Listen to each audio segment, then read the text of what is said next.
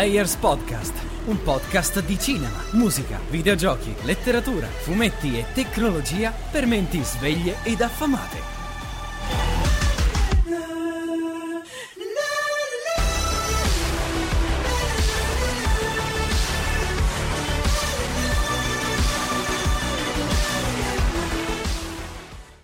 Benvenuti, io sono Tommaso De Benetti, uno dei responsabili editoriali della rivista. Con me questa sera c'è Andrea Chirichelli, l'altro responsabile editoriale. Ciao, buonasera a tutti. E poi abbiamo due ospiti importantissimi. Abbiamo con noi Emiliano Ponzi. Ciao Emiliano. Ciao, buonasera. E eh, Olimpia Zagnoli. Ciao Olimpia. Ciao, ciao. Allora, Ho appena detto che si dice Zagnoli, ecco, ecco, ho sbagliato, niente, va bene. Eh, niente, quindi mi scuso con gli ascoltatori per eh, la mia orribile memoria, me l'ha detto proprio tre secondi fa, come si dice il suo cognome. Comunque, Olimpia, allora ti, ti, um, ti, lascio la parola, se vuoi introdurti meglio di come potrei fare io, eh, è meglio se, se procedi. Allora, eh, sì, appunto, come dicevamo, mi chiamo Zagnoli, Zagnoli però un dettaglio, non è, non è un problema. E ho 20, 28 anni, faccio l'illustratrice e vivo a Milano. Principalmente questa è la, la mia descrizione, credo. Ok, è, mo- è, molto minimale anche sul sì. tuo sito, è il tuo sito che è Olimpia Zagnoli. Zagnoli. Applausi. Qui ci metteremo le, le persone so... che applaudono come nei serial americani degli sono, anni 70. Sono, eh? proprio, sono proprio pessimo con gli accenti. Va bene, invece Emiliano, tu vuoi dire due parole su te? Ma guarda, io cambio solo il dato anagrafico e dico che sono Emiliano Ponzi, ho 33 anni, faccio illustratore, vivo a Milano. Ok, allora tutti e Ci due... stiamo sprecando. Siamo, siamo, nati tutti e due a Reggio Emilia, se non mi sbaglio. Siamo nati tutti, è vero, tutti e due a Reggio Emilia.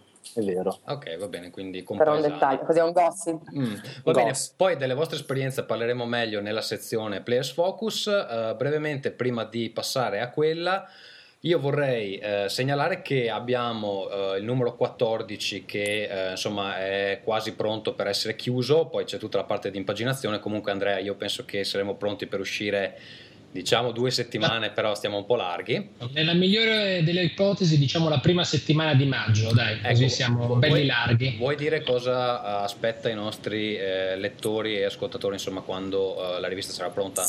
Allora, innanzitutto beh, chiaramente avremo come al solito ampie, mh, numerose pagine dedicate ad arte e fotografia. Questa volta ospiteremo un illustratore spagnolo che si chiama Dani Maio e una fotografa eh, svedese che si chiama Edvig Larsson, entrambi bravissimi. Poi avremo le solite incursioni nel mondo del cinema. Io sono riuscito a fare una brevissima scappata al Festival dell'animazione di, di Bologna, il, il Future Film Festival, dove sono riuscito a recuperare due film niente male. Avremo la recensione di The Hunger Games, che è un film che sta facendo sfracelli in America, oltre ad approfondimenti sul tema delle favole, partendo dalla serie Once Upon a Time. Poi abbiamo avuto un articolo di Mattia Veltri che tratterà l'intero argomento. Uh, abbiamo approfondimenti anche in ambito letterario, quindi uno specialone su Dune, scritto da Marco Passarello, e uno speciale su Don Rosa, anzi la seconda parte dello speciale che abbiamo già pubblicato uh, a firma di Alberto Livigni. Eh, solite recensioni musicali e approfondimenti anche in tema ludico, in particolar modo ci tengo a eh, sottolineare l'approfondimento che ha fatto Giacomo Talamini, alias Ganni, per chi lo conosce anche con quel nick, sulla sua serie preferita, che ovviamente non può essere che Metal Gear Solid, anche perché Giacomo Talamini è leader di Hive, che è il gruppo di eh, visual designer, registi e artisti che hanno creato quel piccolo capolavoro che è Metal Gear Philanthropy. E quindi insomma ci parlerà dei 25 anni di questa serie videoludica. Più molte altre cose. Faccio una parentesi che eh, adesso durante la mia visita uh, italica a Pasquale sono andato al, all'inaugurazione diciamo per gli amici, non è quella per i clienti, della nuova sede di Hive Division, si sono presi una villa nell'Asolano, è veramente una, una roba tipo 350 metri quadrati, quindi diciamo che uh, la loro esperienza uh, sta proseguendo bene, sono contento per loro perché insomma sono anni che si sbattono e quindi è giusto anche che abbiano qualche soddisfazione. Um, prima di passare appunto al, al Place Focus, un'ultima cosa, e cioè che eh, anche in conseguenza a eh, quanto abbiamo discusso nello scorso episodio del podcast, cioè eh, aumentare il dialogo con le persone, ehm, con appunto chi ci legge, abbiamo, eh, c'è qualche lieve cambiamento sul sito che eh, diciamo mh, sta avendo luogo dietro le scene, ehm, alcuni di voi se ne saranno accorti, alcuni no, comunque lo stiamo aggiornando più frequentemente, ci sono stati degli articoli eh, specifici per il sito più legati all'attualità e um, fortunatamente comunque iniziamo a vedere anche un aumento di interazione con uh, appunto la nostra audience, di questo siamo molto felici. Credo che continueremo su uh, questa strada anche se richiede una serie di uh, insomma un, un, bel po' di lavoro extra. Comunque eh, bando alle ciance, direi di far partire la sigla di Players Focus. Players Focus.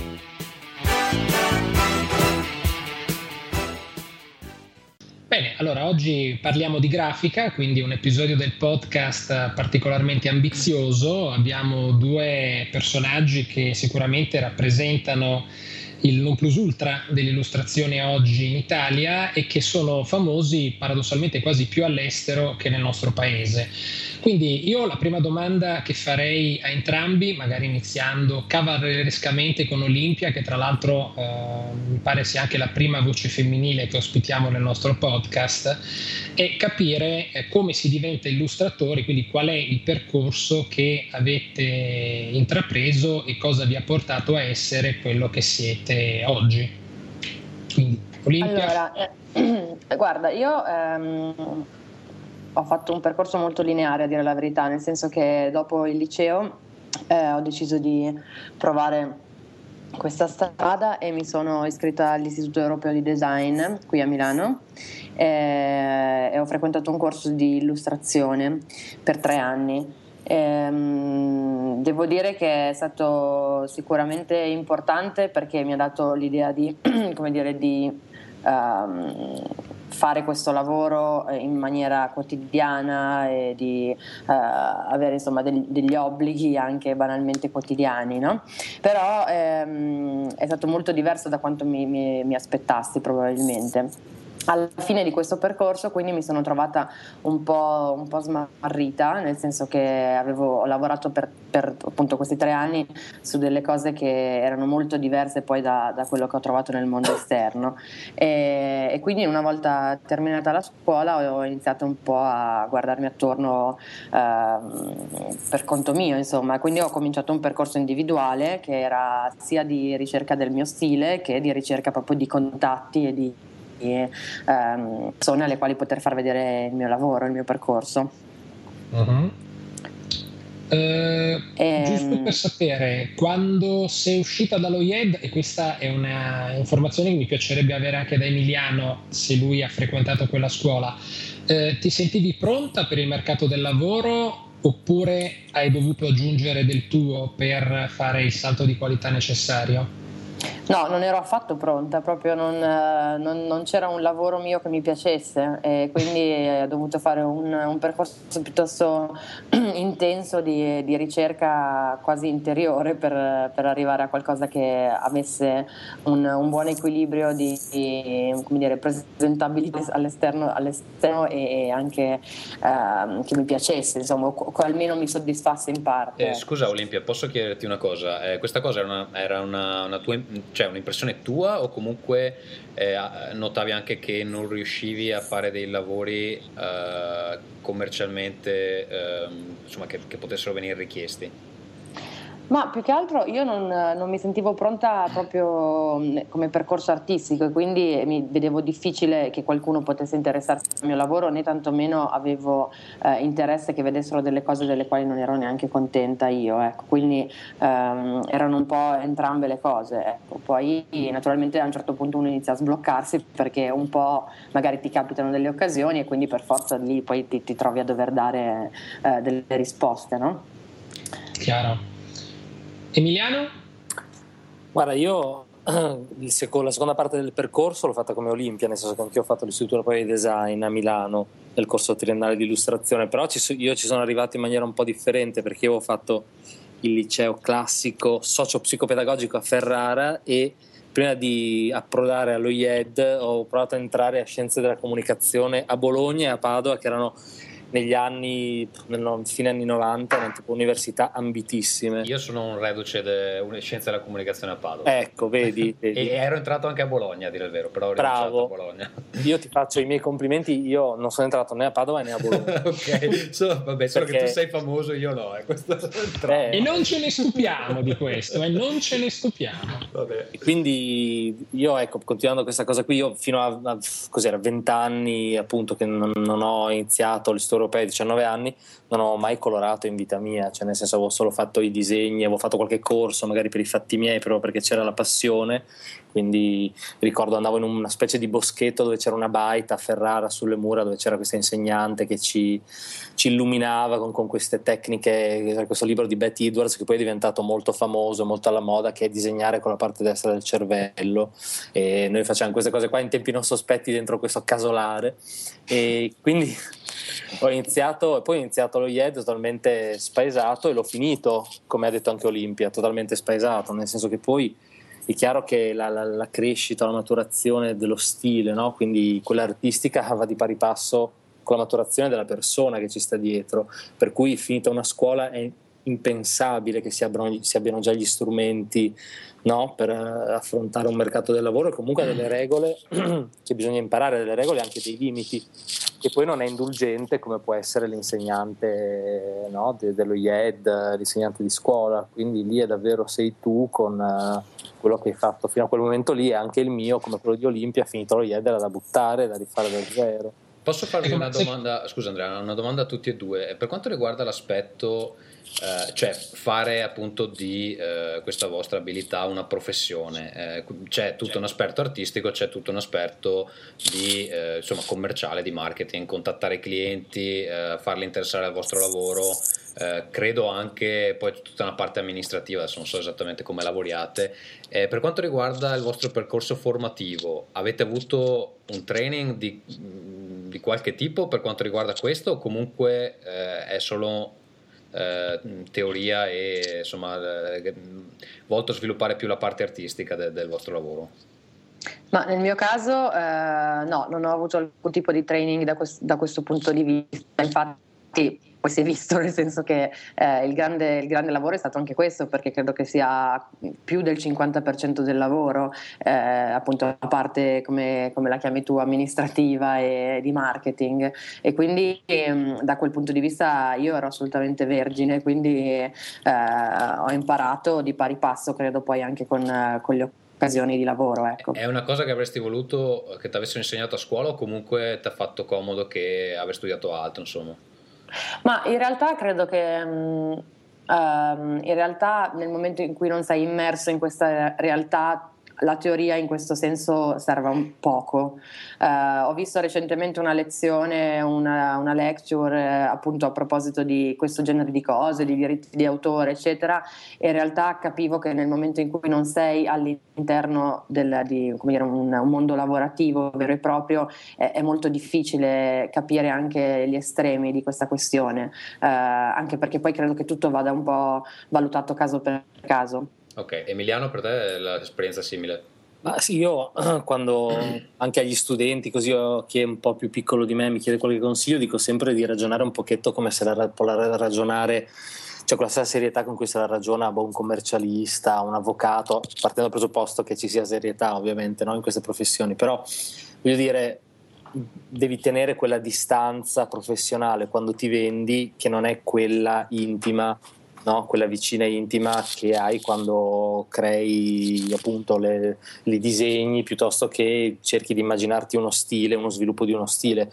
Cioè bisogna proprio quasi pensarla come qualcuno che ha un prodotto e poi se lo, se lo vende come se non fosse il suo, cioè non deve neanche pensare probabilmente se ci crede o no in quel momento lì, in quel momento lì fa il venditore poi mm. c'è, il, c'è, il, momento in cui crea e il momento in cui vende. No? Allora, voi eh, tutti e due avete lavorato sia in Italia sia all'estero. Uh, adesso Emiliano, vedo tu hai lavorato con dei clienti molto importanti, New York Times, Le Monde, New Yorker, Boston Globe, poi insomma tutta una serie in Italia con Repubblica, Feltrinelli, Sole 24 Ore, Mondadori, Wired, eccetera. E uh, per quanto riguarda Olimpia, adesso dovrei guardare sul uh, tuo sito, comunque abbiamo Maria Claire, American Illustration, insomma internazionale, eh, Rolling Stone, eccetera.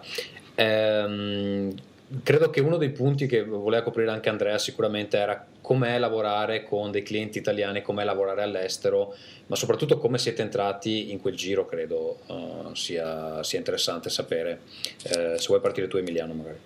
Ma guarda, eh, c'è una differenza di fondo che adesso secondo me si sta un pochino livellando, che è proprio una differenza culturale, cioè le scuole per art direction da noi in Italia fino a 15 anni fa boh, forse anche 20 non esistevano. Quindi in realtà l'art, l'art director, che per noi è una figura fondamentale perché è quello che tira sul telefono oppure scrive Emiliano Ponzi nell'email e ce la manda, cioè non esistevano in Italia, quindi il gusto anche era un gusto un po' dettato da bah, quello che andava di moda, quello che ti suggeriva l'amico, perché gli art directors erano semplicemente dei grafici, quindi persone che avevano un ruolo operativo a cui veniva chiesto anche di avere un ruolo di gusto e di for- anche di formazione del gusto, per mm. cui non, magari non erano necessariamente preparati, mentre invece negli Stati Uniti gli art directors sono, uh, hanno una formazione dire, superiore eh, di un altro livello. Ora anche da noi le cose stanno cambiando, quindi in questo senso eh, la differenza è una, è una, linea proprio retta e netta. Eh, poi per quanto riguarda me è chiaro che mh, mm, come iniziare a lavorare negli Stati Uniti è diverso. Già dieci anni fa, quando ho iniziato io, era molto, cioè era molto diverso il mercato. Adesso secondo me si sta uniformando ed è un bene, no? perché quello che funziona lì funziona anche qui e viceversa, mentre invece eh, fino davvero a una decina di anni fa delle cose potevano funzionare benissimo qui e trovarsi un muro spesso due metri eh, ad uscire fuori dall'Italia. Eh, poi mm, non so, il mio caso è, ho anche un agente in, a Los Angeles, quindi anche loro mi hanno aiutato molto anche a capire come indirizzare le cose e se posso citare in 15 secondi una cosa, un piccolo aneddoto, vai, vai. è servito anche moltissimo, per esempio come di sicuro avrà fatto anche Olimpia, come facciano tutti, quello di appunto mandare le mail random, no? eh, mandi un po' di mail con qualche lavoro e aspetti trepidante che ti, che ti, ti arrivi una qualche risposta positiva. E questo lo feci, eh, questo esempio lo cito sempre perché secondo me è indicativo, lo feci con un director grossissimo che si chiama Steven Heller dei, del New York Times, se non sbaglio nel 2005 e eh, pensando che non mi avrebbe mai risposto invece lui dopo mezz'ora mi rispose e dicendomi che lui adesso era in pensione e che scriveva solo gli obitoi, non so come si chiamano, i necrologi. Sì, sì. e quindi passò il mio nome tipo al, all'art director in carica che c'era, insomma che aveva preso il suo posto e ad un altro. Io ebbi il mio primo lavoro in quel momento lì, insomma lo stesso giorno. Questa cosa mi stupì sia per tempi di reazione che erano impensabili in Italia per noi e sia anche perché allora dissi beh allora vedi che poi in realtà sì, no? questo è un aneddoto interessante perché eh, quella che dici tu, quella di mandare email un po' a random, è quella che in uh, gergo tecnico si chiama cold call in pratica, che tu sì. alzi il telefono, chiami uno e gli offri un servizio che fino a un secondo prima sto qua non, non sapeva neanche che esistesse. Esatto. E di solito in molti campi non funziona perché ovviamente è più facile vendere qualcosa a qualcuno se quel qualcuno ha bisogno di quella cosa. Chiaro. Eh, però evidentemente nel mondo dell'illustrazione è, è, un po' diverso, evidentemente insomma se eh, finisci nelle mani dell'art director giusto puoi finire nel suo, adesso non so, avranno dei portfolio mentali di artisti da cui attingere. So Ma anche dei bookmarks avranno eh, lunghi 50-100 pagine. Va bene. Sì, poi se posso dire la mia, anche avendo io una vis polemica abbastanza pronunciata, credo che dipenda anche da un diverso modus operandi, cioè il fatto che un personaggio di spicco di una grande testata straniera eh, vada a fare tra virgolette anche scouting perché mh, mm, capita a volte di leggere di artisti italiani che vengono reclutati in questo modo quindi mettono il loro portfolio online e vengono cercati da testate che uno presumerebbe avere già tipo so, 50 grafici top che lavorano per loro. E questo secondo me è una grossa differenza tra il modo di lavorare italiano e il modo di lavorare, lo dico solo americano ma anche, ma anche estero. Eh, a questo Però proposito... Sai, scusa, ti, ti interrompo solo un no, secondo no, dimmi, dimmi. penso che poi, anche riferito al discorso uh, che diceva Tommaso sui bisogni, io penso che poi finché però una cosa in realtà non la metti sotto il naso alla persona che ti interessa, o quantomeno non ci provi. Poi in realtà... no, beh, certo, insomma, proattività serve comunque. Sì, è un, è un, po', quello che fa Telecom Italia quando cerca di venderti i servizi. cioè, ascolta, Olimpia, tu ehm, vuoi, vuoi, parlare della tua esperienza in questo, in questo senso? Ma guarda, mi trovo molto d'accordo con, con, Emiliano, nel senso che anch'io qualche anno fa mi trovavo a mm, lamentarmi un po' del, della situazione in Italia. In realtà credo che stiano cambiando molto le cose e gli art director con, con, cui, con i quali sto lavorando eh, recentemente sono assolutamente preparati e capiscono anche eh, cose che eh, persone con le quali ho lavorato qualche anno fa non capivano totalmente. Sicuramente io al, al, lavoro che faccio in America eh, attribuisco forse una maggiore freschezza, cioè una maggiore ehm, dire, capacità loro di prendersi il rischio appunto di farti fare una cosa senza eh, darti troppe indicazioni ehm, e lasciarti abbastanza libero. Questo credo che sia una cosa molto positiva, almeno io la vivo in modo sereno ecco, quando mi capita. Olivia, io vedo che fra eh, tuo, nel tuo portfolio di clienti c'è anche Vice Magazine che io leggevo nella sua versione uh, inglese, credo che sia la versione svedese eh, a dire il vero perché mi pare che anche quella è in inglese, però tu hai fatto lavoro per Vice Italia giusto? Sì. Ok. Sì. Eh, Vice è una rivista eh, abbastanza celebre per eh, gli articoli che, che, pubblica, che insomma eh, sono diciamo abbastanza estremi nelle tematiche. Per esempio, c'è questo tizio che va in giro per il mondo a provare tutte le droghe che può e poi fa dei reportage sul, sul suo uso di droga. Cioè, so, sono articoli bellissimi eh, perché poi fanno anche dei documentari nel, nel loro sito. Ehm, oppure, insomma, mi ricordo uno che è un articolo sulle ragazze che fanno la vaginoplastica. Allora, cioè, intervistavano, intervistavano questo chirurgo che, che, rifà vagine. Quindi, insomma, degli articoli abbastanza forti. Ehm, poi, qua, quando si traduce eh, insomma, nel lavorare per loro? Uh, c'è un, questo tipo di libertà artistica o comunque eh, insomma, ci sono delle regole guida molto forti anche in, in una rivista apparentemente un po' anarchica come Vice? Ma ehm, dunque, innanzitutto c'è da dire che io ho lavorato su diversi livelli con loro, nel senso che ho fatto illustrazioni, però ho fatto anche una mostra alla loro galleria che c'è qua a Milano, eh, adesso ho fatto per loro un documentario, quindi insomma sono, ho lavorato di, a, non soltanto con l'illustrazione.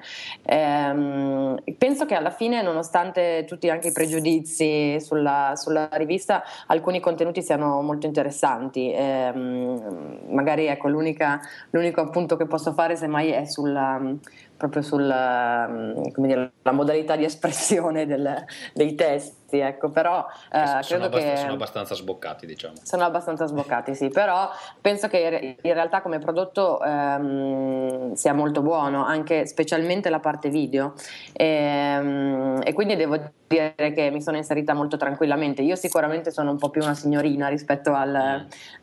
al genere, però, però in realtà no, mi sono trovata molto bene proprio perché penso che, penso che sia anche nel loro interesse quello di vedere eh, persone che vengono anche da altri linguaggi entrare in, in, quel mondo. Vuoi fare un po' di pubblicità al tuo documentario? Non so se è già uscito o uscirà. Eh. Eh, no, non è ancora uscito, quindi non preferirei. So, sì, Va bene. Esatto. Comunque, per chi vuole eh, guardare i documentari di, di, Vice, suggerisco quello sulla Nord Corea. C'è un tizio che si infiltra in Nord Corea e filma tutto nonostante i divieti. È molto bello, lo trovate online. E, insomma, vi consiglio di eh, guardarlo. Andrea, ehm, direi di passare al, alla prossima domanda e... Sì, io volevo recuperare una domanda che è stata fatta dal nostro illustratore molto bravo e molto timido Francesco Codolo. Ah, le ha messe eh, le domande poi da Sì, le ha messe le domande. Una in realtà, una realtà già, hanno già risposto perché chiedevano sostanzialmente se è normale dover passare per l'America o per l'estero per avere successo in Italia di riflesso.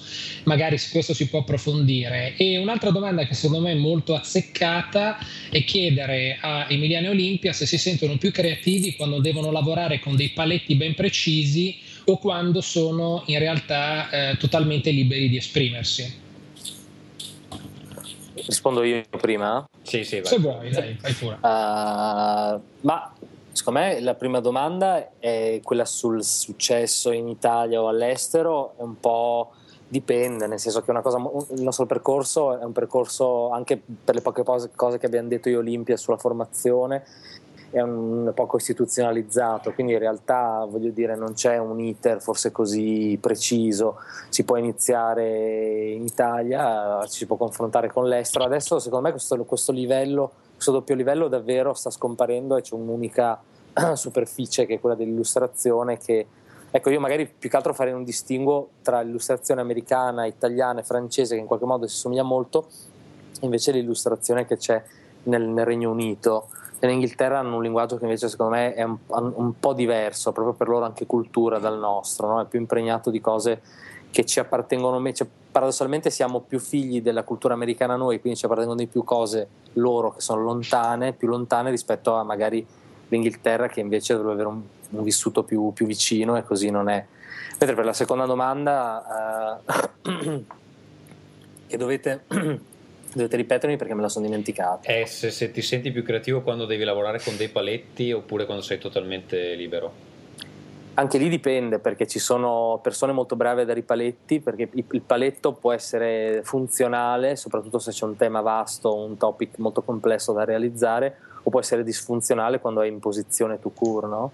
Eh, d'altro canto, chi mm. lascia troppo libero è spesso e volentieri quello che poi ti dice di no quando gli presenti la cosa.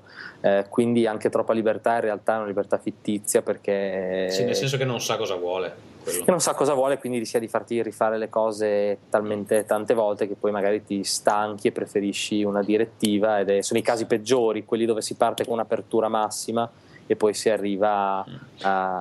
Ascolta, prima di passare a Olimpia con le stesse domande, volevo chiederti, tu prima citavi l'Inghilterra come un, insomma, un, un ambiente diverso dove lavorare, eh, sì. hai mai lavorato con eh, l'Asia, non so, il Giappone o qualche altro paese asiatico? Dove Ho lavorato magari... con la Cina. Ok, c'è, un, c'è un approccio diverso immagino, no?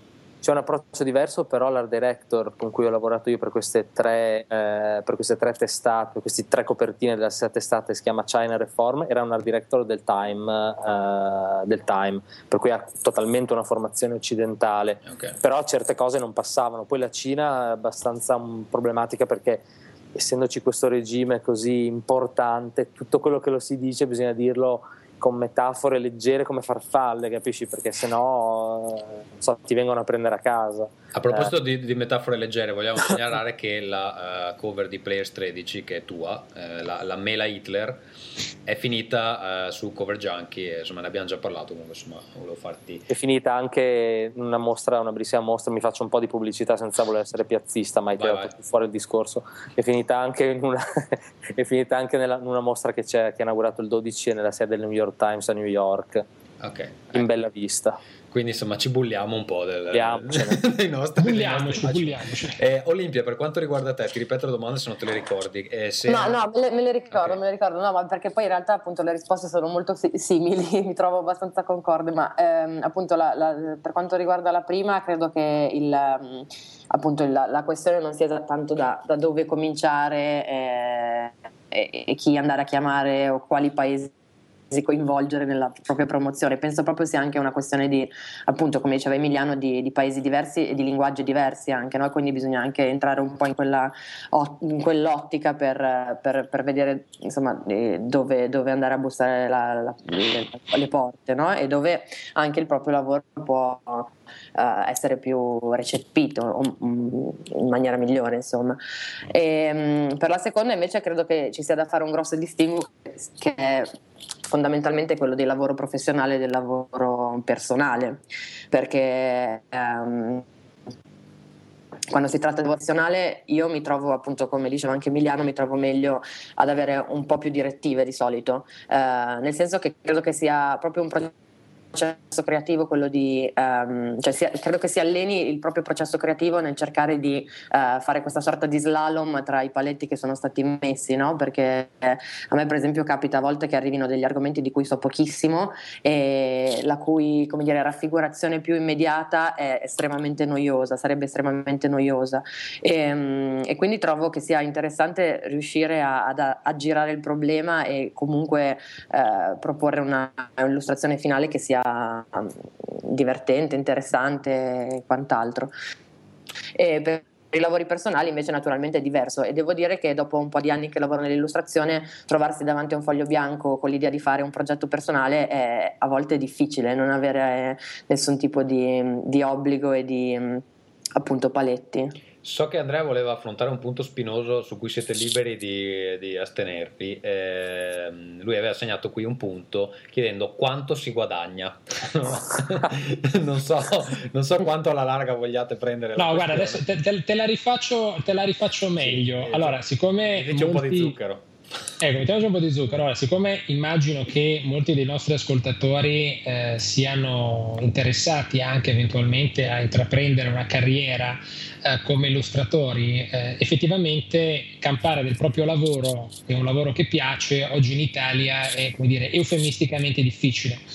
Quindi eh, da un lato c'è un paese come il nostro che mh, a me sembra investa poco o nulla nel, nell'illustrazione a livello diciamo, di case editrici, periodici e quant'altro e quindi appunto c'è uno sbocco estero che diventa quasi inevitabile. Quindi ecco, capire come si riesce eh, ad arrivare alla fine del mese, magari guadagnando qualcosa di più, per uno che magari sta iniziando appunto adesso lo IED eh, o che magari non vuole frequentarlo e iniziare comunque perché si sente in ogni caso un artista. Ecco, anche questo mi piacerebbe capire, cioè frequentare una scuola è per forza necessario per poi diventare un vero professionista o oggi può essere uno step quasi superfluo? Allora, eh, io credo che, vabbè, sono due domande diverse naturalmente. Per quanto riguarda la scuola, io credo che non sia necessario, però al tempo stesso credo che eh, la motivazione, la forza di volontà e la disciplina devono essere dei, del, ehm, dire, sono degli elementi fondamentali. Quindi se uno, come dire, ce li ha innati, buon per lui. Eh, io, per come sono fatta, se non fossi andata a scuola, ehm, probabilmente sarei rimasta a dormire tutto il giorno, insomma, quindi non, eh, mi ha, sicuramente mi ha fatto bene il fatto di dover essere presente alle lezioni e comunque ogni giorno dover eh, produrre qualcosa eh, al di là del risultato. Quindi credo che in realtà non sia estremamente importante, penso però che eh, sia importante mettersi nell'ottica di fare un percorso di crescita, ecco, quindi questo sì, sicuramente. Eh, dal punto di vista economico, mm, insomma, mm, appunto penso di poter parlare anche per Emiliano, eh, è un lavoro Mm, nel quale secondo me non si guadagna male. Il problema è che naturalmente non si sa per quanto durerà, come tutti i lavori freelance. Ehm, eh, di questo tipo. Quindi credo che sia importante anche eh, crescere come, come, esseri umani e, e come, eh, e, e, come dire, mh, identità professionali, nel senso che eh, credo che sia importante anche aprirsi delle strade parallele, eh, non necessariamente completamente opposte da quello che stiamo facendo, ma eh, che magari abbiano delle connessioni. Ehm, credo che sia un lavoro continuo. Ma mh, mm, non lo so, mh, mm, ognuno può, può, scegliere la sua, però nel senso io credo che per esempio nel, nell'interessarsi comunque della grafica, dell'illustrazione, dell'arte, eccetera, più, più ci stia dentro, più vengono eh, naturali anche altri, altri, stimoli, almeno nel mio caso è, è, così. Io adesso per esempio è un periodo che sono in fissa con i, con i tessuti, per, per, fare un esempio, no? che è una cosa che magari fino a due anni fa non avrei mai, mai immaginato, però credo che che quando si, dire, quando si uh, sguazza in questo, in questo, ambiente poi uh, certe connessioni vengono anche abbastanza automatiche. E, um, quindi in qualche modo penso che sia un buon lavoro assolutamente anzi credo che a livello proprio anche di gestione eh, quotidiana sia un lavoro meraviglioso, cioè si può fare ovunque, si può dedicare il tempo più o meno, si può, si può dedicare il tempo che si vuole, eccetera. Eh, detto questo, capisco che iniziare, perché mi è capitato anche a me, sia, sia sicuramente complicato. Eh, anche dal punto di vista economico. Quello che però posso, posso dire è che credo che sia fondamentale investire, investire anche quando eh, come dire, tutto sembra da buttare, eccetera, cioè crederci con, con, una buona dose di autocritica naturalmente, però crederci fino in fondo e se c'è da partecipare a un concorso che in quel momento si ritiene fondamentale, eh, anche appunto eh, spendere due soldi in più, ecco, credo che sia molto importante. Eh, Emiliano, ti chiedo una cosa, secondo te per uno che sta partendo, quanto sono importanti social network tipo, non so, DeviantArt oppure insomma analoghi che adesso io francamente non conosco? Fai, fai, fare solo un piccolissimo passo indietro. Sì. Per chi sta partendo, eh, secondo me, quello che dice Olimpia io lo condivido perché è chiaro che poi l'illustrazione, per non diventare artigianato, ha anche bisogno di, no, di spaziare. Però per chi sta partendo, io penso che sia improponibile pensare di partire con un piano B, no? nel senso che proprio come, come diceva anche lei, eh, crederci è un po' quello, cioè non c'è un piano B, non c'è Uh, come dire, un altro lavoro, cioè se decidi di fare l'illustratore non puoi pensare, beh, butta male faccio il grafico in un magazine, butta male faccio, mi riciclo, no, parti e um, ispezioni, sondi quel, quel, terreno fino in fondo, poi se... Sono d'accordo. Sì, voglio, voglio dire, il talento, e, e non, è che, non, è che, arriva chi ha più talento, eh arriva chi ha una serie di, di, di, di skills o, che se le sviluppa e non ce l'hai chi se le sviluppa, insomma chi è molto motivato. Chiaro che poi una matita in mano bisogna saperla tenere per forza di cose, no? però voglio dire, non è che un Leonardo da Vinci, uno che ha la capacità di Leonardo arriva meglio di uno che boh, ne ha un, una inferiore è un po' un discorso di comunicazione alla fine più che di capacità tecnica. Eh, mentre invece la domanda che mi chiedevi erano i social network. Ma sì, sai, quelli fanno volume, nel senso quelli fanno, aumentano come un amplificatore, tu fai una cosa eh, e la metti, non lo so, su Facebook, eh, su uh, la twitti, la metti su Pinterest, si chiama? Eh, sì, sì, sì. Pronunciato giusto, perché c'è, c'è, credo, c'è, che, credo, che, sia Pinterest, perché Pinterest. L'idea, l'idea, è quella delle, delle pin. Che, ah, hai ragione. Sul, eh. Eh, sicuramente utile. È chiaro che se uno si fa le sue cose, per quanto meravigliose siano, se le tiene dentro le quattro mura della propria stanza, non è che ci fa granché, perché comunque, fatto salvo che questo è un lavoro, l'occhio di chi è interessato, oppure come dicevamo prima, mettere sotto il naso di un potenziale cliente è la parte, cioè è quasi l'80% del, del lavoro, perché è vero, non eh, solo tu, tu, che hai iniziato, credo, in un periodo in cui i social network magari non erano uh, sviluppati come adesso, eh, comunque consigli il contatto diretto a clienti, art director, eccetera. Sai cosa è, è paradossale che io ho, ho, iniziato, ho avuto Facebook, penso tipo boh, il primo anno che è uscito e con quello ho avuto due lavori, eh, uno per eh, Business Week e un altro per un altro cliente che adesso non ricordo, proprio perché ancora non era così diffuso per cui si riusciva ad arrivare. No? Adesso secondo me non, non ti dà ripeto, non ti dà possibilità di lavoro, ma più aumenta il tuo volume, no? sì, è un sì, po' una sì. cassa di risonanza. No, Però sì, è sicuramente utile. Adesso eh, probabilmente sal- ottenere visibilità adesso è più problematico. Sì, cioè, salvo poi magari postare cioè, ogni, so, ogni, respiro, no? poi c'è l'effetto perverso come in tutte le cose. Chiaramente se posti ogni, ogni respiro che fai, ogni passo, è chiaro che eh, è come non postare niente, no? Almeno questo è buon senso, penso. Uh, Andrea, ultima domanda, credo, quella su internet, vuoi farla tu? Sì, io volevo chiedere, beh, in realtà Emiliano ha già parzialmente risposto perché appunto la mia domanda, che peraltro avevo rivolto anche a quasi tutti gli illustratori che hanno lavorato con Players, quindi Alex Varanese, Alessandro Gottardo, James White, è quanto internet abbia modificato il mondo dell'illustrazione, visto che oggi effettivamente anche un, un underdog della situazione può avere successo magari appunto postando un'immagine su uno di questi siti e venendo riconosciuto eh, da qualcuno che può commissionargli un lavoro. Quindi può capire quanto è cambiato il vostro mondo con l'espansione di internet. Ma nel mio caso, beh, appunto, anch'io quando ho cominciato, io mh, mm, ho iniziato ad usare internet molto presto. Ehm, quando sono uscita dal, dallo IED non, non, erano così diffusi i social network, ehm, però comunque parlando di internet più in generale credo che sia fantastica questa cosa, nel senso che eh, a me importa poco sapere eh, quanto lavoro c'è alle spalle di eh, un'illustrazione, mi importa vedere un'illustrazione, se l'illustrazione è forte eh, non me ne frega niente che il proprietario sappia eh, usare benissimo il pennino per dire piuttosto che eh, abbia vent'anni di carriera alle spalle non lo dico in, maniera irrispettosa naturalmente, però credo che la potenza delle illustrazioni sia proprio questa, che non hanno necessariamente una storia alle spalle, ma, ma, ma raccontano una storia in quel momento.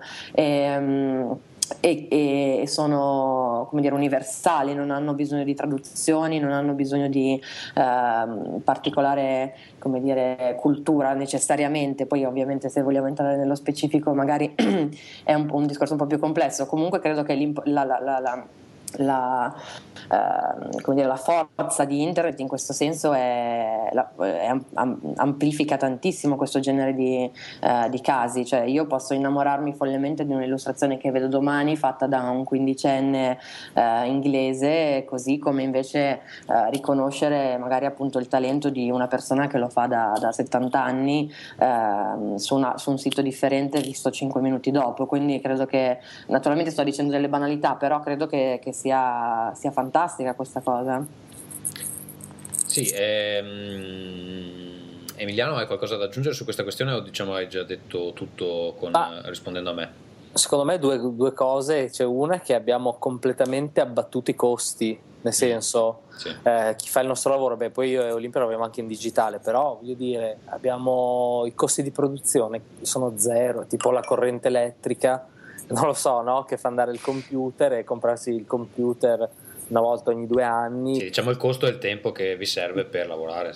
Sì, anche se ti immagini che magari, non lo so, la generazione prima della nostra comunque andava, cioè, lo spediva, era impensabile che tu riuscissi a fare un, gio- un disegno un giorno per il giorno stesso, a meno che non so, appunto, se eri a Milano lavori per il Corriere o eri a Roma lavori per Repubblica, glielo portavi lì, ma se no era impensabile, cioè proprio nella diffusione a macchia, boh, a macchia di leopardo è stata una cosa davvero importante per noi, cioè davvero molto molto importante.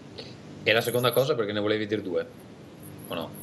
E la seconda l'avevo già detta. Ah, no? ho, dei di, ho, dei problemi di, fosforo in questo momento. le... sono, sono, io che, che, non mi ricordo. Una, una era, uno era la corrente, l'altra è ah, portarlo okay. no, A me invece era venuta in mente una, una, domanda, tra virgolette, una curiosità paraculturale, visto che fino ad ora abbiamo parlato soprattutto di come dire, operatività sul mercato, siamo stati un po' come dire, freddi forse nella nell'analizzare la vostra attività che invece è molto creativa. Eh, a me è capitato qualche giorno fa di leggere un articolo su Saul Steinberg, che è stato un grande illustratore, è stato forse il più famoso illustratore del New Yorker, che forse è la più famosa rivista dal punto di vista grafico per le sue copertine che hanno segnato un'epoca. E una delle sue definizioni di disegno era la meno narcisistica delle espressioni, quindi lui riteneva che la pittura e la scultura fossero eccessivamente autocompiaciute, che nascondessero un narcisismo di fondo che invece il disegno non ha. Quindi ecco, mi piacerebbe avere da voi, che siete poi illustratori e lavorate col disegno, una valutazione di questa frase e se siete d'accordo oppure no.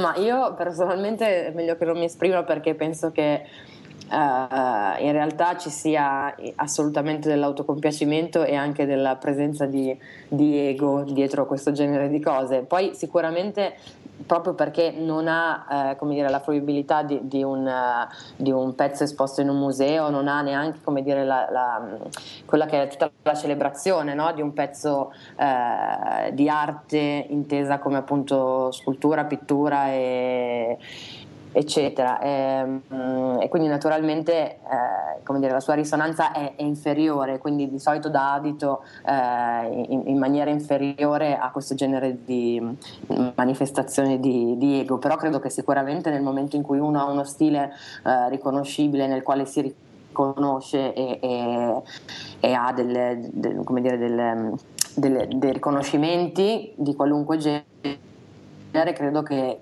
che sicuramente ci sia dell'autocompiacimento. Ecco. Eh, io poi non lo so, nel, mio nel caso mio specifico eh, ho, il, mio, il, mio, compiacimento non è tanto legato al, a, so, per esempio, al fatto di pubblicare su un magazine particolare piuttosto che eh, avere la, il riconoscimento di, di, qualche art director particolarmente importante, ma è proprio più legato al fatto di vedere un mio lavoro del quale sono soddisfatta e quindi nel momento in cui eh, questo avviene, che non avviene sempre, però naturalmente mm, so, ne sono orgogliosa, ecco, quindi eh, sicuramente un po' di bagno di, di ego c'è anche nel nostro ambito, credo. Sì, sono assolutamente d'accordo anch'io, cioè ogni prodotto, eh, ogni prodotto dell'uomo, non so, anche un discorso ben articolato crea compiacimento, un uso forbito dei vocaboli e quindi perché non un uso forbito delle forme o un uso dei colori, quindi credo che ci sia, sono, sono d'accordo, credo che ci sia, credo che poi appunto anche al di là del, di, del, di, essere contenti di aver fatto un buon disegno oppure no, anche se l'art director indietro o il tuo committente ti risponde great piuttosto che nice, cambi, no? Poi o no Olimpia alla fine comunque ti dà la temperatura di quanto gli è piaciuto piuttosto che sì, se ti sì, chiede sì, modifiche, certo. no? Quindi in realtà eh, cioè, abbasso la falsa modestia, in qualche modo senza essere egocentrici, eh, eh, consapevoli che però il narcisismo c'è, in qualche modo va sfamato. No? È, ma, ma, perché credo che sia anche un motore comunque di, di, di carburazione, cioè ci serve anche proprio per, per, tenere un livello alto e continuo. Secondo me è proprio un lavoro nel quale eh, come dire, ti trovi a sfornare delle immagini eh, in, in grandissima quantità e, e quotidianamente eh, ci vuole comunque un po' di carburante che può essere in alcuni casi magari la competizione piuttosto che non, non per forza nei confronti di un altro illustratore o di un'altra illustratrice Chiaro. ma nel, nel, nel, nei confronti del mondo non so come dire e, e, mm, quindi credo che, che sia proprio necessario anche, faccia parte, sia anche un aspetto interess- divertente, non so come dire, almeno io la vivo così. Che poi anche verso se, cioè nei confronti del mondo mi è venuto da pensare che poi nei confronti di se stesso. Sì, no? sì, sì, sicuramente, sicuramente. Va bene, allora direi di uh, chiudere l'argomento principale se non avete altro che volete aggiungere. Eh, qui credo che abbiamo esaurito un po' ehm, tutti gli argomenti di discussione e di passare a uh, Players Roundtable, la nostra rubrica di consigli. Players Roundtable.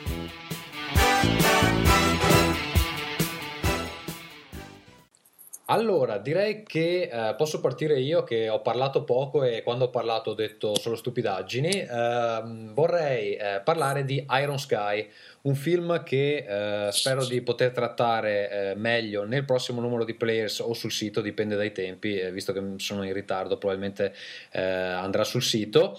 Iron Sky è un film finlandese, anzi il film finlandese eh, a più alto budget di sempre, intorno agli 8 milioni di uh, dollari. Particolarità del film è che eh, una parte dei fondi per produrlo sono stati raccolti uh, tramite crowdfunding, eh, più del 10%, quindi parliamo uh, di circa 800 mila euro, che non sono pochi.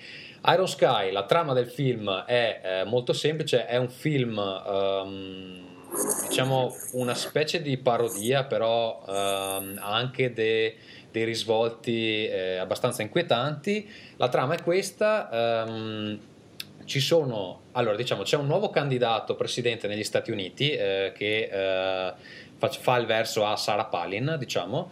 Questa Sarah Palin per vincere le elezioni manda sulla Luna degli astronauti, di cui uno nero, e quella è sua, diciamo, la tagline per la campagna, insomma, che, che ha mandato un, un, astronauta nero sulla Luna eh, questi astronauti sulla Luna cosa trovano? Trovano una base nazista eh, perché i nazisti si sono, dopo il 45, si sono trasferiti con i loro Zeppelin eh, sulla Luna e hanno costruito questa base a forma di svastica. Questa sembra la premessa. ecco, io però ci, vedo già eh, plagio da Rocket Ranger della Cinemaware per Amiga, eh, che partiva più o meno dagli stessi presupposti, Guarda, perché anche lì c'erano i nazisti lutari. Eh. Allora, può essere perché comunque il team che ha prodotto il film è di super super geek, quindi ci sono riferimenti a eh, svariate ehm, cose, insomma, care ai nerd eh, fra cui anche c'è anche un, uh, hai presente il famoso filmato di Hitler che viene sabbato con le, le peggio cose, c'è anche quella scena lì eh, in, in mani- un, po', un, po', cambiata, però insomma eh, chi conosce il filmato bene la, la può riconoscere. Eh, cosa succede? Che praticamente questo, um, allora, il, il, diciamo, l'astronauta bianco muore immediatamente, quindi non è uno spoiler, ve lo dico. Quello nero viene rapito dai, dai nazisti che non avendo mai visto un nero uh, decidono di cercare di farlo diventare albino bambino e quindi gli iniettano questo, questo liquido per farlo diventare biondo ariano. E da lì insomma si dipana una trama abbastanza surreale eh, di ehm, allora una, un insegnante nazista buona che dice eh, che insegna ai bambini che un giorno torneranno sulla Terra in pace per portare i sani valori del nazismo eh, sulla Terra e eh, un'altra parte del, de, della trama si focalizza su Adler che è praticamente l'Hitler della, della situazione che per una serie di vicende insomma, decide di invadere la Terra a bordo di eh, questi Zeppelin. Allora, il film è ehm, sconvolgente sotto il profilo tecnico perché ha degli effetti speciali veramente incredibili eh, per il budget che eh, è stato utilizzato e eh, se non siamo dalle parti di eh, Michael Bay comunque non è nemmeno che siamo molto distanti considerato appunto che è costato solo 8 milioni di dollari è veramente incredibile. Ehm, molto interessante perché una parte degli effetti speciali è stata data in outsourcing ai fan quindi da casa eh, diciamo davano dei lavori da fare, dei, dei modelli da uh, realizzare a chi voleva e uh, hanno ottenuto insomma un grosso uh, contributo gratuito da parte dei, ehm, dei fan. Eh, è notevole anche per eh, la colonna sonora che è completamente musicata dai Laibach, eh, band slovena famosa per insomma, Um, il modo divertito con cui tratta uh, questioni politiche riarrangiando anche canzoni pop in versione industriale. E insomma eh, in questo caso si occupa di tutta la colonna sonora e tra l'altro uh, fa anche un cameo all'interno della, uh, del film sotto forma di, di, uno dei simboli che viene utilizzato in questa campagna della, della Simil Palin che fa suoi diciamo questi eh, dettami nazisti per farsi rieleggere. Infatti è molto ironico il film su come gli Stati Uniti gestiscono la loro politica eh, estera. Eh, ci sono delle scene divertentissime nella sala comandi della uh, Nato, diciamo, uh, che deve decidere cosa fare con questi nazisti che stanno invadendo il pianeta e ehm, oltre a farsi qualche risata il film eh, riserva anche eh, dei momenti abbastanza interlocutori che appunto riguardano eh, la gestione del, de, della politica da parte degli Stati Uniti. È molto critico eh, in questo senso. Eh, non so ehm, Andrea se il film è previsto in uscita anche in Italia. Comunque è stato presentato qualche mese fa già a Berlino e ehm, insomma in, in, Finlandia è uscito all'inizio di uh, marzo e eh, credo uh, sia in uscita più o meno in tutta Europa in uh, questo periodo. Non so qual è il piano per l'Italia, ne sai qualcosa? Guarda, non ne ho la più pallida idea, però okay. mi veniva una domanda, ma i fan che hanno contribuito diciamo fattivamente hanno poi ricevuto una sorta di percentuale sugli incassi o sono stati ringraziati semplicemente con i nomi nei credits? No, allora, so, allora, ci sono dei credits lunghissimi ovviamente, puoi immaginartelo. Um, non credo, guarda, onestamente non so come funzioni la, la, la divisione dei, dei ricavati perché eh, mentre raccoglievano i mh, fondi per il film eh, cosa succedeva? Allora mi pare che hanno iniziato a fare questa cosa nel 2006 già quindi sono diversi anni che il film è in produzione. E già all'epoca eh, vendevano, loro lo chiamavano war bonds. Praticamente potevi comprare war bonds per finanziare eh, Iron Sky. Quindi eh, credo che sia più uh, contassero più sul desiderio di questi fan di vedere realizzato un film con i nazisti che volano sugli UFO, sostanzialmente. e, eh, chi non lo vorrebbe, in effetti. No, infatti. Poi il risultato è abbastanza piacevole, ha delle ingenuità qui e lì. Um, probabilmente non è il film migliore che abbiate mai visto, però insomma per gli amanti, per gli amanti del, dell'estetica industriale sicuramente eh, sicuramente vale la pena eh, dargli un'occhiata. Quindi, se non esce in Italia, insomma, recuperatelo un po' come ritenete opportuno. Um, ultima cosa che voglio eh, segnalare è che eh, la trama del film è tratta da uh, un racconto breve di Johanna. Sinisalo, che è un'autrice che abbiamo già trattato su Players con uh, il suo libro Not Before Sundown. Uh, per chi uh, vuole un breve reminder, era quel libro dove c'è questo um, diciamo, grafico esperto di Photoshop gay che eh, raccoglie un cucciolo di troll e se lo mette in casa per poi, scop- per poi scoprire che non è, una, non è, stata un'idea geniale. Emiliani e Olimpia credo che siano stati devastati da questa descrizione e adesso sono già attaccati a torrent per scaricarsi il film. No, ass- assolutamente, non, non, vedo l'ora. Assolutamente due opere da recuperare. Eh, quindi te, lascio a te la parola per cose meno, meno nerd. Sì, allora dunque la mia, la mia, proposta invece è un film che sta per uscire. Eh, devo dire che anche questo ha un punto di contatto con Iron Sky che la durata, il tempo intercorrente tra la sua release originale e quella dell'arrivo in Italia, perché sto parlando di Hunger, che è il primo film diretto da Steve McQueen, ovviamente omonimo del, dell'attore defunto da qualche decennio, eh, che è un film del 2008 eh, che venne presentato al Festival di Cannes dove vinse peraltro la Camera d'Or e vinse parecchi altri premi mh, mm, che è incentrato sulla prigionia di Bobby Sands e sul secondo sciopero della fame che poi lo portò a, alla morte eh, nel periodo in cui nasceva sostanzialmente l'ira e c'era la più grande tensione insomma, tra il governo inglese eh, e gli indipendentisti irlandesi. Mm, è un film molto particolare, bellissimo, eh, ricordo che eh, dello stesso regista è uscito quest'anno Shame, sempre con Michael Fassbender che è protagonista di, entrambi, di entrambe le pellicole. In questo film appunto Fassbender fa, eh, interpreta la parte di, eh, di, Bobby Sands. Ed è un film particolarissimo perché eh, è diviso in tre parti, anche se non c'è una divisione vera e propria, però c'è un linguaggio cinematografico che cambia in modo radicale perché nella parte iniziale e nella parte finale c'è il dominio delle immagini molto ben girate con delle carrellate, piani sequenza che dimostrano una capacità del regista di utilizzare la telecamera veramente straordinaria. E poi una parte centrale che sostanzialmente è un colloquio tra eh, il protagonista eh, e un altro personaggio eh, che dura 25 minuti, quindi mh, con una telecamera sostanzialmente ferma, quindi un impianto ultra teatrale che si inserisce all'interno di un eh, contesto più cinematografico. Come dicevo, il film dovrebbe arrivare, se non sbaglio, tra due settimane in Italia grazie alla BIM.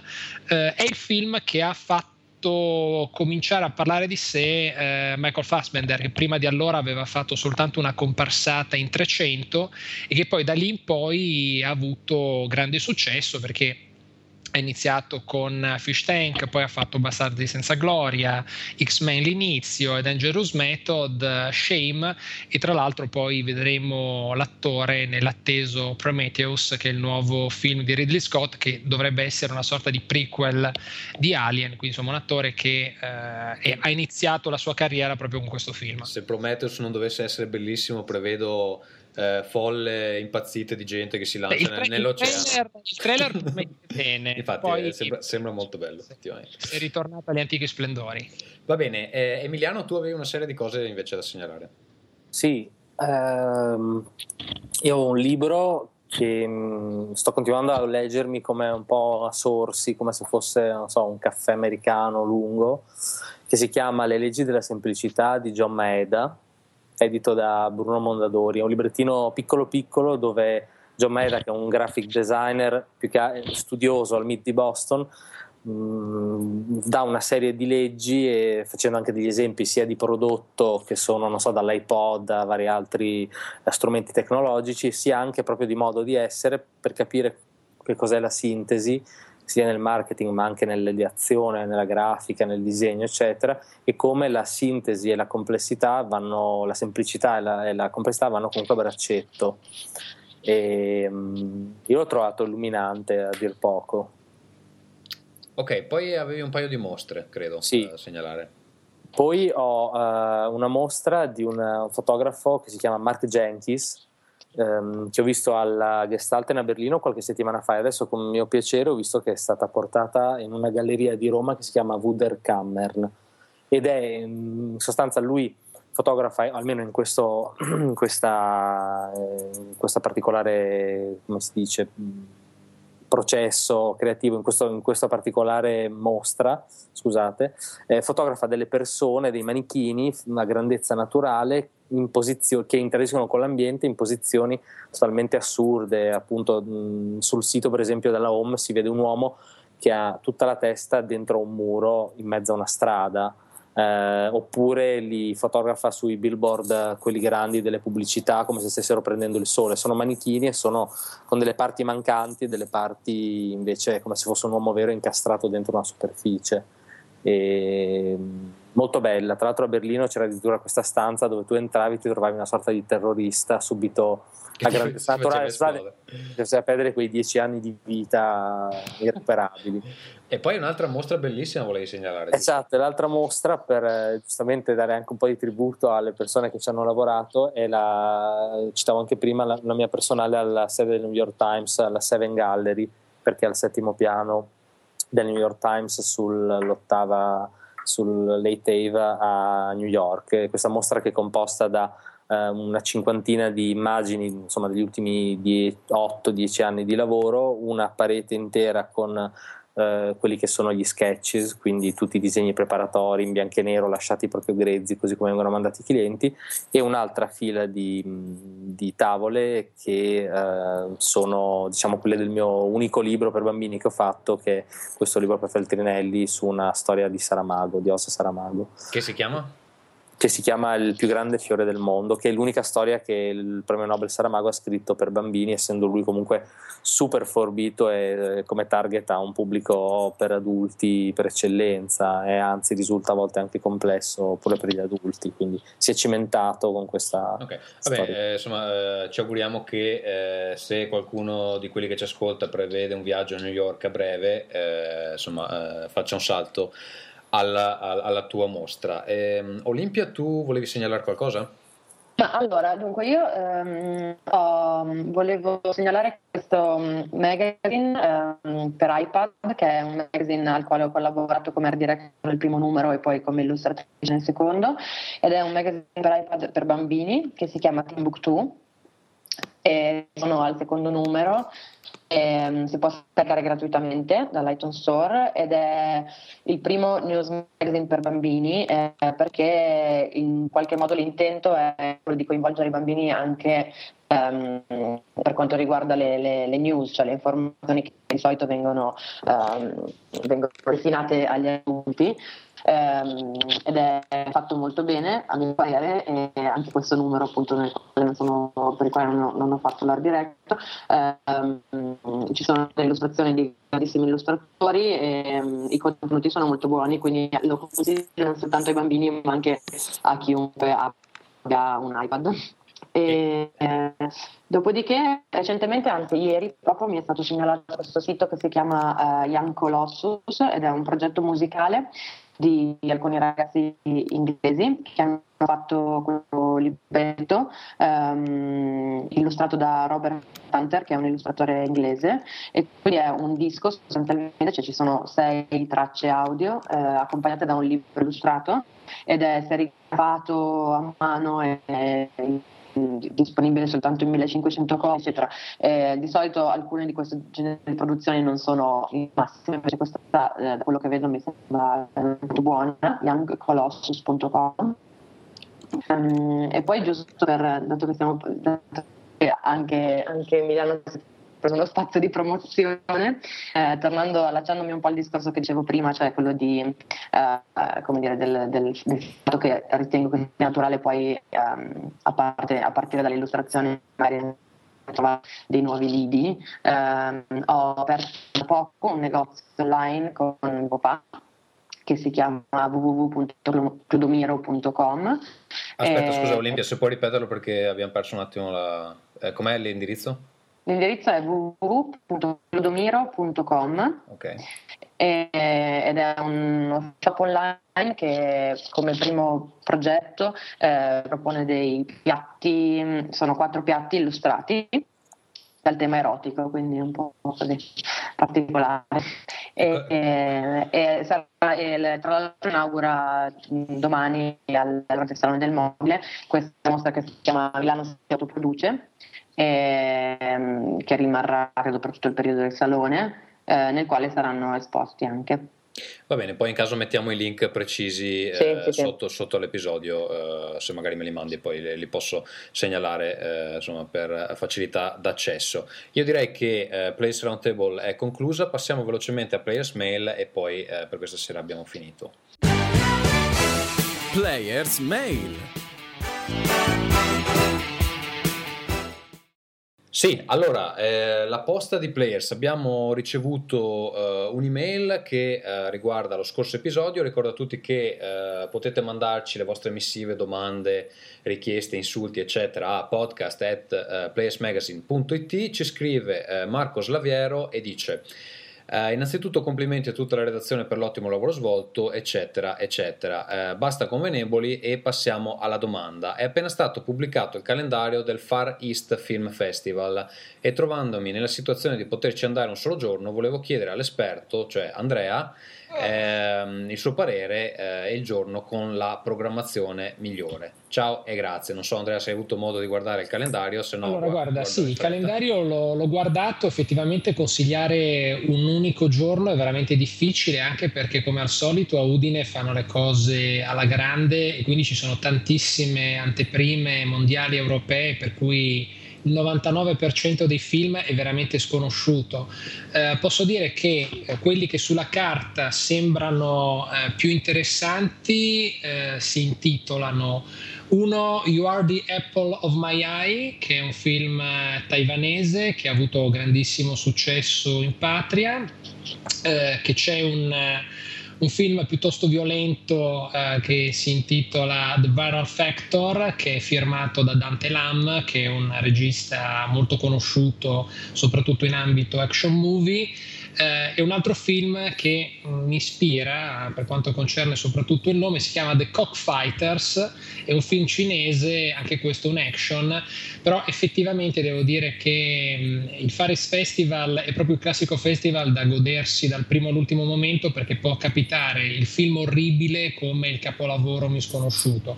In linea di massima quest'anno poi c'è anche una retrospettiva molto interessante che si chiama è stata intitolata The Darkest Decade eh, che presenta per la prima volta dieci titoli di registi coreani degli anni 70 eh, che a quei tempi avevano avuto molti problemi con la censura e che quindi diciamo, rappresenta un po' il punto più importante eh, del festival assieme ovviamente alla premiazione di Johnny To a cui verrà consegnato il Gelso d'Oro alla carriera che è diciamo, il premio principale eh, la principale onorificenza che viene data al Faris Festival. Quindi tieni conto questi quattro titoli però sinceramente credo che davvero un giorno valga l'altro perché bene o male qualcosa di interessante si trova sempre. Ok, eh, poi eh, c'è un PS, dice per quanto riguarda il discorso affrontato nel precedente podcast ci sarebbe da discutere per delle ore, eh, si parlava appunto di come instaurare una discussione su internet con eh, chi segue determinati siti, il nostro o eh, altri, insomma come,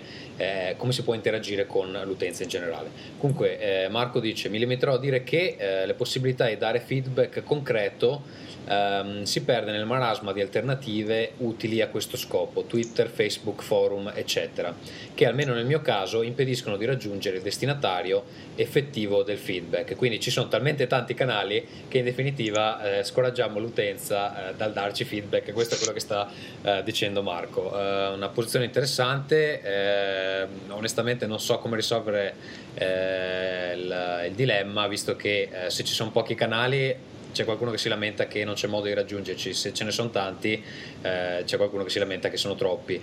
Effettivamente eh, dipende anche da chi poi gestisce questi canali, nel nostro caso eh, per quanto riguarda i social media eccetera, in genere me ne occupo io, quindi quello che scrivete qualcuno lo legge di sicuro.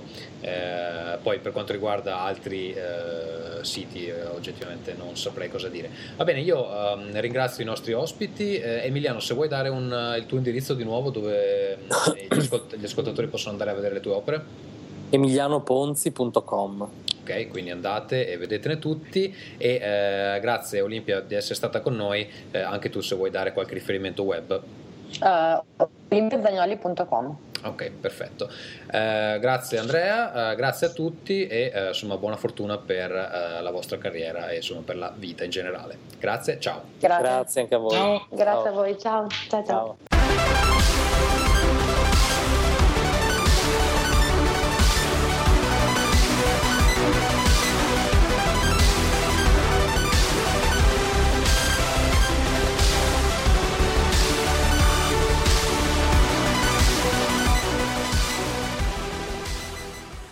Come sempre, in chiusura le informazioni di servizio. Potete scriverci a podcast eh, o visitarci sul sito a www.playesmagazine.it, su Facebook a facebook.com slash playersmag, uh, invece su Twitter a twitter.com slash playersmag.